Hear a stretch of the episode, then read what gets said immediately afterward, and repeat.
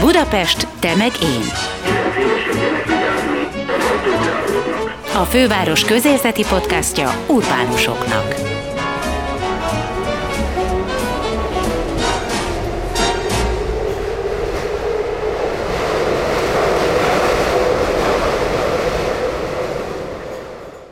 Sziasztok, ez itt a Budapest Megén Podcast. Benne Gellért Gábor és Máj Tamás kollégáim nevében is köszöntelek benneteket. Én Veres Dóra vagyok. Talán ti is érzitek már a tavaszt a bőrötökön, kisütött a nap, elég egy pulóver, nem kell kabát, ha kilépünk az ajtón. Még azért néhány dolog hiányzik talán a boldogságunkhoz, például véget érhetne a szomszédban a háború, vagy eshetne egy kis eső, hogy a növények is zöldelhessenek bátran, vagy akár találkozhatnánk is végre sokan, nagy tömegben valami klassz tavaszi rendezvényen, politikamentesen. Csak úgy az együttlét öröméért. Sorolhatnánk még a tavaszi vágyainkat, de talán ez utóbbi biztosan teljesülhet is, már most hétvégén, mert a Városháza Parkban kétnapos koncertezéssel, a tavasz ünneppel nyílik meg az április 17-ig tartó tavaszi vásár. Ennek részleteiről Faix Csabát kérdeztük, aki a szervező csapat, a Budapest Brands Nonprofit ZRT vezérigazgatója, illetve a műsorban megkerestük még német Juci énekesnőt is, aki a Budapest Bár tagjaként nyilatkozott nekünk, hiszen a zenekar ezen a rendezvényen 26-án este az esemény egyik fő fellépője lesz a Városháza Parkban. Jucival egyébként a hétvégi rendezvényen túl arról is beszélgettünk a podcastban, hogy milyen új zenei projektben gondolkodik férjével, a Qualitons frontembereként is ismert G. Szabó Hunorral. De először hallgassátok meg Fajks Csabát. Kezdjük ott, hogy hagyományosan a Vörösmarty téren szokott lenni, ugye nem csak a karácsonyi, a tavaszi vásár is. Most uh, miért került át a helyszín? Ez egy kísérleti év, egy kísérleti helyszín a Városháza Park. Azért döntöttünk egyébként idén a Városháza Park mellett, mert a Vörösmarty téren a hatályos kormányrendelet szerint egyébként a terasszal rendelkező vendéglátósok ugye kirakhatják a teraszukat, hiába vinnénk mi oda a tavaszi vásárt, mint a terület tulajdonosai, már ugye a főváros a terület tulajdonosa. Úgyhogy ezért azt mondtuk, hogy akkor nézzük meg, hogy hogy működik a Városháza Park. Ez itt van a város közepén, ráadásul itt van a mi turisztikai információs pontunk, a Budapest Info, itt áll meg a repülőtérről érkező 100 e-busz, tehát nagyon sok turista már eleve ide érkezik, vagy innen indul, és ezért egy, egy kézenfekvő ötletnek tűnt, hogy akkor ezt a központi teret, ezt vigyük be a vérkeringésbe. Egyébként korábbi években volt már rá példa, hogy a Városháza Parkban volt a tavaszi vásár. Most, hogy így említetted a külföldi turistákat, egyszer egy interjúban mondtad, hogy szerinted a külföldi turista és a belföldi turista között igazából nincs különbség, vagy nem kellene különbséget tennünk. Nyilván bevételi szempontból ez, ez egy másik kérdés, de hogy, hogy a, a programok szervezése tekintetében egyáltalán nem. Ez a tavaszi, tavaszi ünnep, ez a tavaszi vásár melyik közönségnek mit tud nyújtani? Én azt hiszem, mind a két közönségnek ez, ez nagyon izgalmas lehet, hiszen ide, ahogyan a karácsonyi vására is, olyan kézműveseket hívtunk meg, akik egyrészt tényleg tradicionális kézműves szakmát űznek, a saját kezükkel készítik ezeket a termékeket, és valamilyen módon modern, izgalmas, a mának is hasznos, a mában is tetsző használati tárgyakat készítenek. Tehát uh-huh. az, hogy ezt most valaki Németországból vásárolja meg magának, vagy, vagy akár innen a, a 9. kerületből, azt szerintem bizonyos értelemben teljesen mindegy. Amiben egy kicsit talán most a belföldiekhez jobban szólunk, az éppen a tavaszi vásárnak a nyitó hétvégéje. Ez egy ilyen tavasz ünnep nevet viselő ö, nyitó hétvége, március 26-án, 27-én, amikor megnyitjuk a Városházának a parkolóját is, és ott két napon keresztül különböző ingyenes koncerteket szervezünk. Ezek egy kivételtől eltekintve magyar zenekarok, azaz egy kivétel pedig vasárnap délután Tonka nevű előadónak a fellépő, fellépése, aki ukrajnai zenész, és éppen nyilván az Ukrajnában történő háború miatt gondoltuk azt, hogy ez egy nagyon fontos gesztus, hogy lehetőséget adjunk neki arra, hogy szóljon a, a, a magyar közönséghez, illetőleg nyilván próbálunk támogatást is szerezni az ő fellépése idején az Ukrajnából elmenekülni kényszerült emberek megsegítésére, illetve az ott maradt emberek megsegítésére. Valamilyen gyűjtés formájában? Így van, a terveink szerint a Migration Aid-del közösen szeretnénk az ő koncertje idején gyűjtést indítani, gyűjtést rendezni. Tonkáról mit lehet egyébként tudni? Ő, ő elmenekült az országból, vagy most ezért a fellépésért érkezik Magyarországra? Ő ezért a fellépésért érkezik Magyarországra. Ő nem Ukrajnában volt éppen, amikor a, a, a háború kitört, így ő könnyebben is uh, ide tudott jönni Budapestre. Ő most éppen aktuálisan Bécsben volt, Bécsben van, úgyhogy Bécsből fog ide érkezni Budapestre. Azért mesélj a többi koncertről is egy picit. A szombati napon egy Soler nevű előadóval kezdünk. A nap elejére általában olyan előadókat választottunk, akik a fiatalabb korosztálynak mondanak inkább valamit. Így Soler lesz az első, vele kezdünk fél négykor.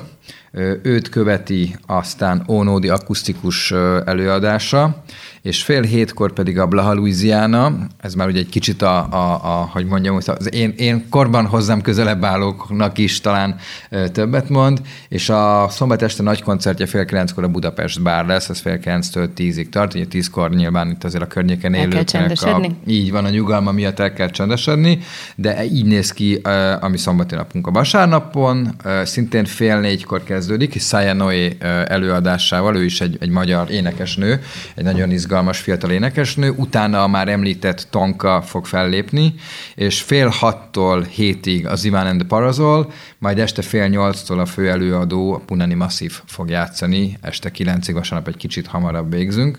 És ami még fontos egyébként, hogy ez alatt a, a hétvége alatt lesz a vásáron, illetve az egész vásár idején lesz egy nosztalgia körhinta, amit a, a nyitó hétvégén ingyen használhatnak a gyerekek, tehát ők is kapnak úgymond valamit, illetőleg azért a nap elejében, mielőtt még megnyitnánk a Városháza parkolóját, ahogy a vásár minden hétvégén lesznek családi és gyerekprogramok, itt elsősorban nyilván a húsvéti hagyományhoz, a tojáskészítéshez, egyebekhez kapcsolódó programok lesznek, illetve talán ami még érdekes, hogy elhívtuk a Zengővárajai Tojásmúzeumot is, akik egy, egy ilyen különleges válogatással szintén kiköltöznek a Városháza Parkba, és az egész tavaszi vásár idején látogathatóvá teszik az egyedülálló tojásgyűjteményüket a húsvéti ünnepkörhöz hogyan kapcsolódik majd a vásár, ezt nagyjából elmondtad, de például a bőjt ez megjelenik valahogy, mert ha jól tudom, Meg. akkor nem csak kézművesek, hanem a gasztronómiával foglalkozó kisvállalkozók is megjelennek majd itt.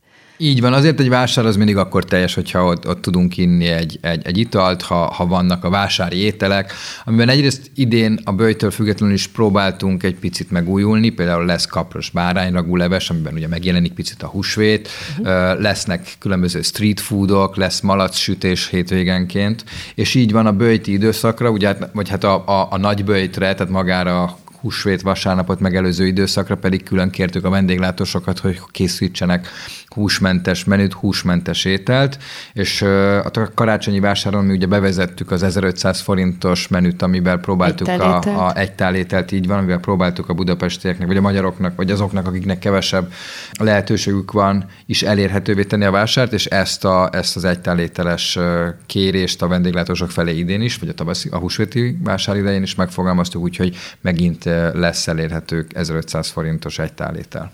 A kézművesekre visszatérve egy picit, ez érdekelne, hogy mondtad, hogy a hagyomány és a modernizmus ötvöződik ezekben a termékekben, akik itt most megjelenek, mondasz példákat?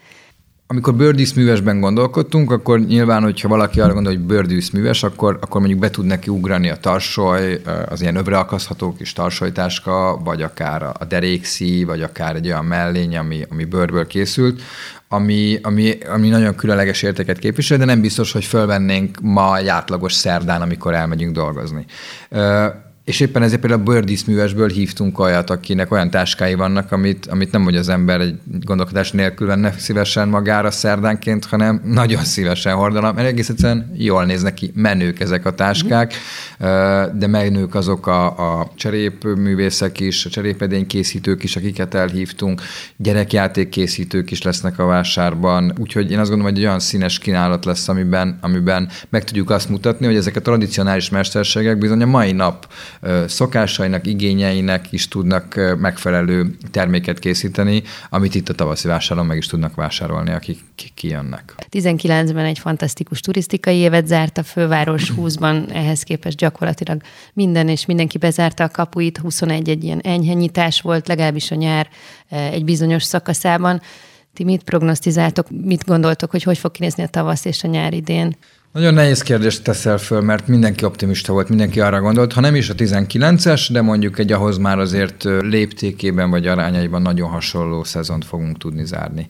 Az ukrán háború azért ezt egy picit megkérdőjelezi. Tehát egyrészt azt már nagyjából borítékolhatjuk, hogy az orosz utasok nem fognak tudni ellátogatni Magyarországra. Ugye ez elsősorban egyébként hévízen jelent problémát, ott, ott nagyon súlyos problémát jelent, de nyilván a főváros is sok oroszországi vendéget fogad.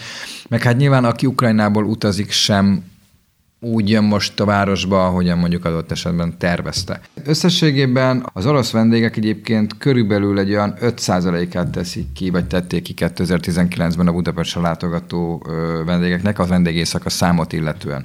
Az 5% azért nem kevés. Tehát azt, azt lehet mondani, hogy, hogy sok vendég érkezett Oroszországból, egyre több vendég érkezett. Éppen ezért azért ez egy, egy érzékelhető veszteség lesz mindenképpen.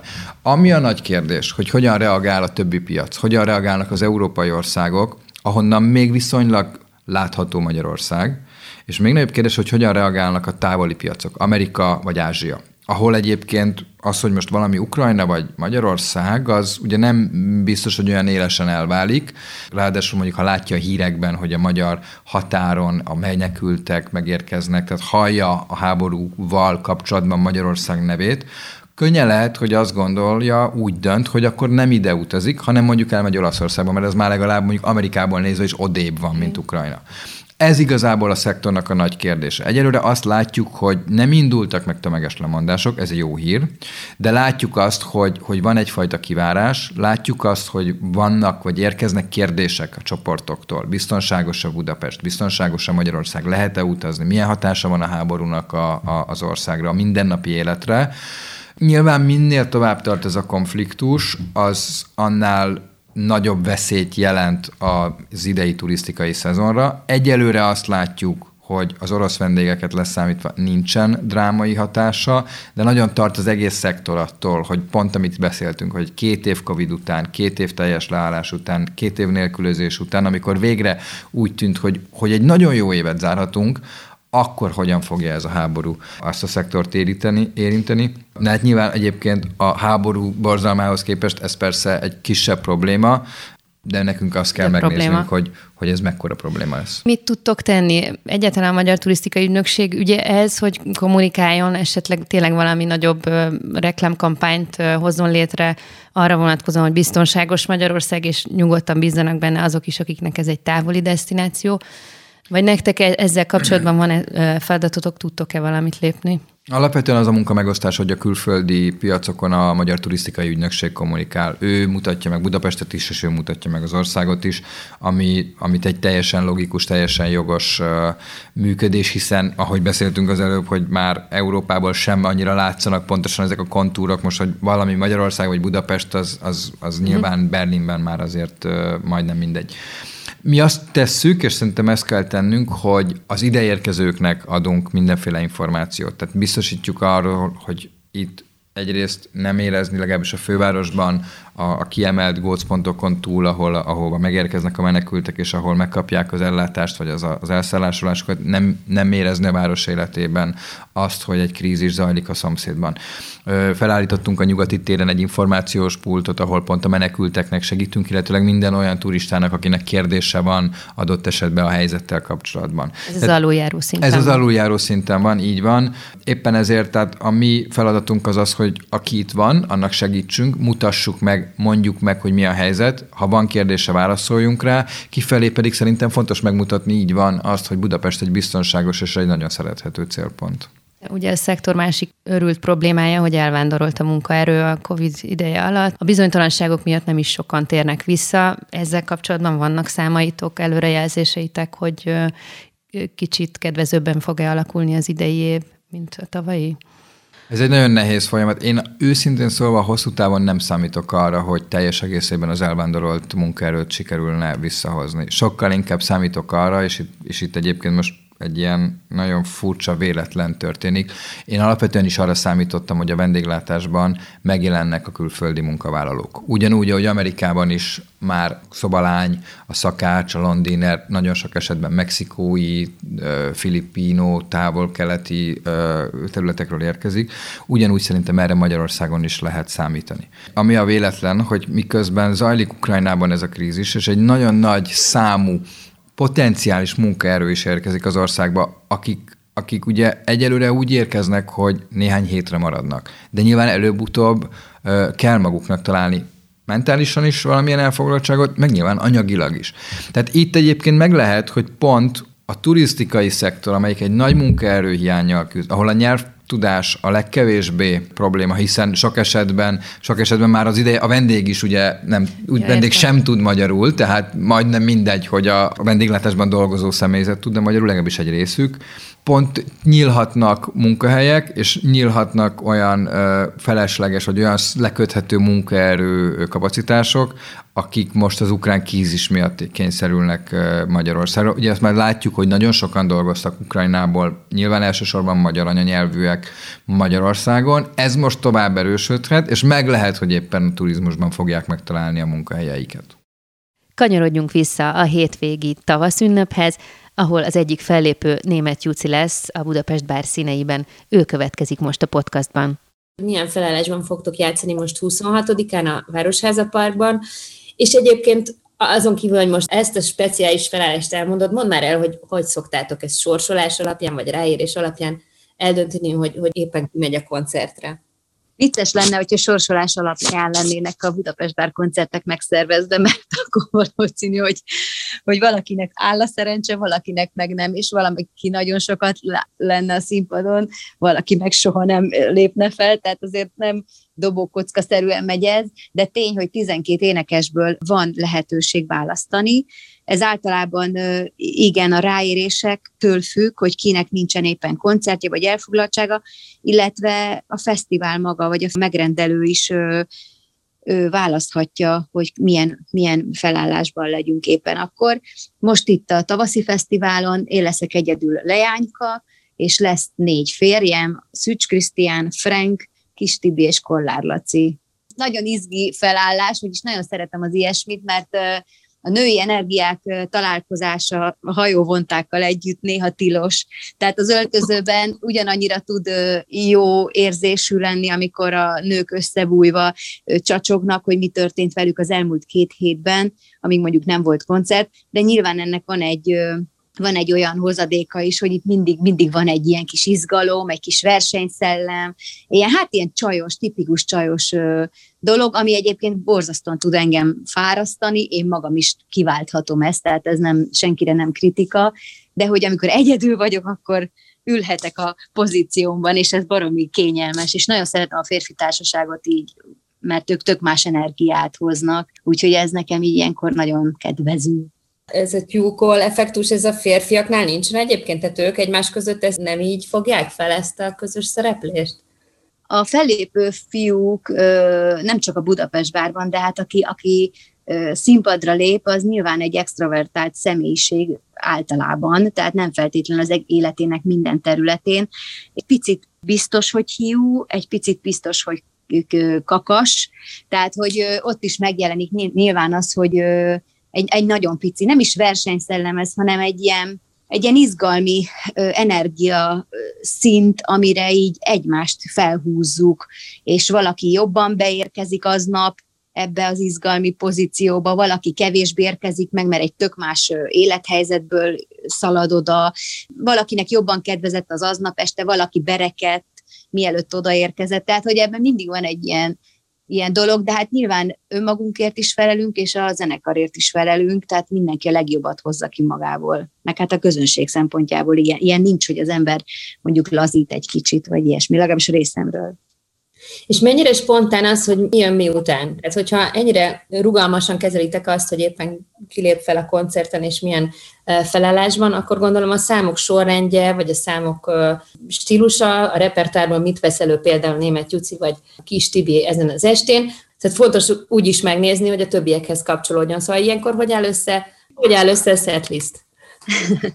Igazából azt nem is mi írjuk, de van beleszólásunk nyilván, csak az egész produkciót Andi Gáncsandi, a menedzserünk látja át a lehető legjobban, hogy kik az aznapi fellépők, milyen helyszínre megyünk, milyen jellegű a koncert, szabadtéri, bulizós, ülős, vagy műfázas, vagy, vagy tényleg egy A38 például, és ehhez képest, annak a hangulatához képest van a setlist összeállítva megkapjuk előre, és hogyha van valakinek változtatási kedve, akkor változtathat. Tehát ez, ez nem egy ilyen kőbevésett setlist, de jó előre megbeszéljük, hogy mindenki tudjon mire számítani, és, és hát attól is függ egyébként, hogy például most tavasz van, és tűnnek el a téli számok, és jönnek elő a tavaszváró dalok. Tehát például a tavaszi fesztiválon ez abszolút szempont lesz. Hogyan készültök általában lemezekkel? Éppen most a folyamat hogy áll? A Budapest bár idén 15 éves, ami eszméletlen ö, nagy dolog, hiszen ez tényleg egy egyszeri projektnek indult, egyetlen egy lemeznek. Én magam is, amikor szóltak Andi és Robi, hogy, hogy jöjjek el és énekeljem el, a szívemben bomba van a kis Tibével, hú, mondtam, de jó, eh, ahhoz képest 15 éve vagyok egy zenekarban, és aktívan. Csúnya szóval már egy munkahelyé változott nekünk, tehát hogy egy, ez egy, erre számítunk, ez egy, ez egy abszolút ö, alattunk és velünk dübörgő gépezet lett. Ez egy nagyon szerencsés dolog igazából ez a Budapest bár, mert, ö, mert sokszínű, sok helyről jövő énekesek ö, gyülekezete, akiknek megvan a saját rajongótábora, és ide is bejönnek ők, beékelődnek, mindenkinek meg lesz a kis kedvence, minden közönségtagnak, és a kedvencei, és az a kuriózum, hogy itt nem a saját számainkat énekeljük, hanem ugye régi kuplékat és feldolgozásokat és cigányzenekarral megtűzdelve egy teljesen más profilunkat hozzuk mi magunk, tehát én itt például tényleg egy ilyen, most ez hülye szó, hogy magamra mondom, de hogy díva leszek, mert itt egy teljesen más attitűdre van szükség, mint amit mondjuk én a saját zenéimben képviselek. Úgyhogy ez nekünk is tök izgalmas, máshogy kell ezekhez a számokhoz nyúlni, mi magunk is egy kicsit megváltozunk, és hát ünnepeljük idén a 15 éves évfordulónkat egy új lemezzel is majd, ami ősszel és télen jön ki. Egyelőre még nem akarok elhinteni ilyen kis morzsákat, de hogyha valaki aktualitást akar a Budapest bárral kapcsolatban, akkor megnézheti a legújabb videoklipet, ami tegnap előtt jött ki, Lovasi András által írt Ha megtehetnéd című dalra, Pálfi György rendezésében. Egy elég extrém és érdekes videoklip egyébként, és maga a dal pedig mm, közönség barát, tehát így érdemes belekukkantani. Ez a legfrissebb dolog, és aztán majd jönnek szépen sorban az évben még a 15 éves ünnepléses állomások. Amúgy azért, amiben te így a zenei karrieredben belekezdtél, az, az mindig nagyon különleges volt, és szerintem mindig nagyon sikeres is, kezdve az Animal Sound System-től a sajnálatosan abba hagyott nem jutsig, amit szerintem nagyon sokan síratunk, nagyon unikális volt. Ez a fajta ilyen koszos rock'n'rollos juci, ez megvan-e még benned gyerekszülés után és egyebek után, és hogyha igen, akkor előjön-e még majd? Szóval, hogy ez a másik fajta éned, amit, ahogy te is mondtad, nem a díva, hanem ilyen rock'n'roll csaj. A nem juci az direkt emiatt született, mert az a fajta karakterem dübörgött. Tehát hét év volt ebben a nem juciban, és vagy hát így, így éreztük, hogy ennek akkor kell vége lennie. Nagyon sikeres hét évünk volt egyébként ahhoz képest, hogy angolul énekeltünk, nem kifejezetten magyar gyökerű rockzenét, és ahhoz képest meg nem voltunk sikeresek, hogy nem énekeltem magyarul. Tehát, hogy ennek ugye ez volt a, a nehézsége, hogy keresztül vinni egy tök jó produkciót úgy, hogy a magyar közönség nem tudja velünk énekelni a dalokok, de ebben nagyon szigorú voltam, mert, mert az a fajta zene, amit mi csináltunk, ahhoz így nem, nem annyira dukált. Tehát egyszerűen nekem... Hát nekem akkor jöttél az Angliából, ha jól emlékszem előtte, nem? Tehát, hogy ott igen, igen. a zenével, kultúrával, és gondolom ez így jött ki belőled.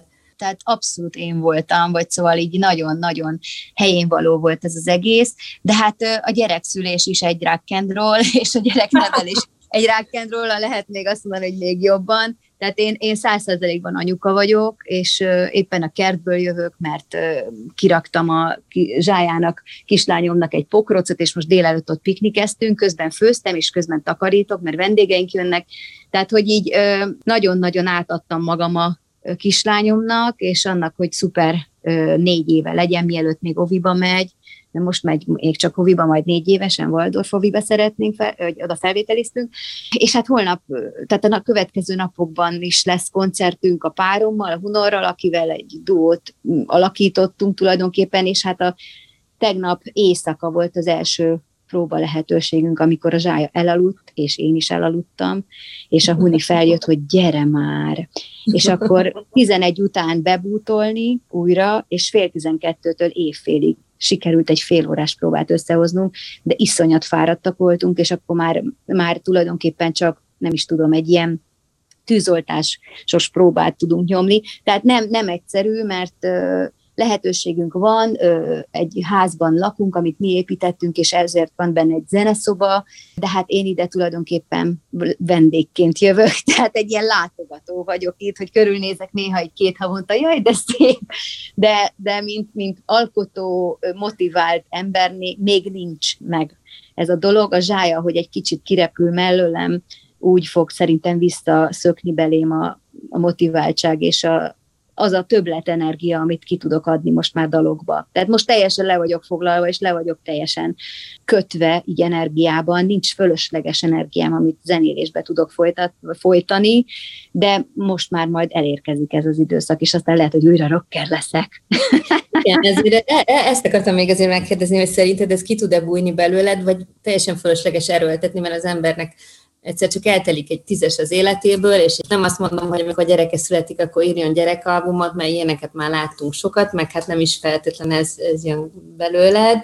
Ez a megváltozott Juci, aki valószínűleg akaratlanul is megváltozik, mert mindenki megváltozik idővel és családdal, ez vajon milyen stílusú, vagy, vagy milyen jellegű zenét fog magából ki csikarni. Ezt még nem tudod, akkor ezek szerint. Nem tudom, de az, az tény, hogy a Hunorral való ö, ö, párkapcsolat, illetve hát nyilván a duónk is egy teljesen más ö, zenei motiváltságot hoz nekem. Biztos, hogy már nem leszek az a farmersorban szögdécselő csajszi a színpadon, aki voltam, vagy ugrálós csajszi. Egyrészt azért, mert az alakom már nem olyan. Ja, ne. Másrészt, másrészt meg, meg a Huni, a Qualitonsnak a frontembere, ugye, és jazzdobos is, ő egy tök másik zenei közegnek a atmoszféráját hozza ide-haza, hozza haza, hát itt lakik, tehát, hogy, hogy itt összeadódik a két világ, és nem egyszerű. Tehát én a poposabb, elektronikusabb, rokkosabb csaj vagyok, a a rokkosabb, bítesebb, dalosabb fiú, aki sokkal megfontoltabban ír zenét, és sokkal hektikusabban. Tehát itt van egy ilyen találkozási pont, amit emberileg is kezelni kell, nem csak zeneileg. Tehát ez nem annyira egyértelmű, hogy a házastársak együtt zenélnek. Kifejezetten nehéz. Tehát más, hogy szólsz a másikhoz, hogyha, hogyha csak a zenekartársad mint a saját párod. Tehát ott sokkal nagyobb kések döfődnek, és, és aztán amikor a színpadra lépünk, akkor viszont van egy olyan energiamező, ami különlegesen bevon minket, és ezért szokták ezt a produkciót nagyon szeretni, mert valami, valamit megéreznek abból az egységből, amik, akik mi vagyunk, nyilván nem csattannak el csókok a színpadon, tehát mi nem mutatjuk, hogy egy pár vagyunk, de, de mégis valamit ebből lehet érezni, hogy itt nagyobb a kohézió, vagy valami ilyesmi. Érdekes dolog, és ezt folyamatosan tanuljuk, mert ez egy duó, itt minden hangszeren mind a ketten játszunk, és nem vagyok, nem tudok a színpadon mozogni például, tehát itt le vagyunk kötve máshogy kell megfogni a közönséget, és mind a kettőnknek bazi nehéz egyébként, de nagyon érdekes feladat is. Tehát ez most egy megint egy másik énünk kibontakoztatása. Amúgy én a Youtube-on egyébként belefutottam, sajnos élőben még nem a ti duótokba, amit talán a készülő Magyar Zeneházában rögzítettetek, és olyan izgalmas volt, hogy mind a ketten több hangszert is, plusz a hangotokat használtátok ahhoz a, a zenéhez, amit ott előadtatok, szóval tényleg egy egész más nyúcit lehetett ott látni. Mindegy, ezt csak azért hoztam be, hogy esetleg egy hallgató belehallgatna abban, amiről te most itt beszéltél, akkor egyébként a Youtube-on meg lehet találni. Köszi szépen, és nagyon kívánom, hogy egyre izgibb legyen, meg egyre több felvételtek legyen, vagy egyre több fellépésetek. És akkor most veled viszont 26-án a Városháza Parkban lehet találkozni. Köszi szépen, Juci! Én is köszönöm! Ez volt a Budapest Temegén Podcast, melyet a Budapest Brand Nonprofit ZRT megbízásából a Kinopolis Kft. készített.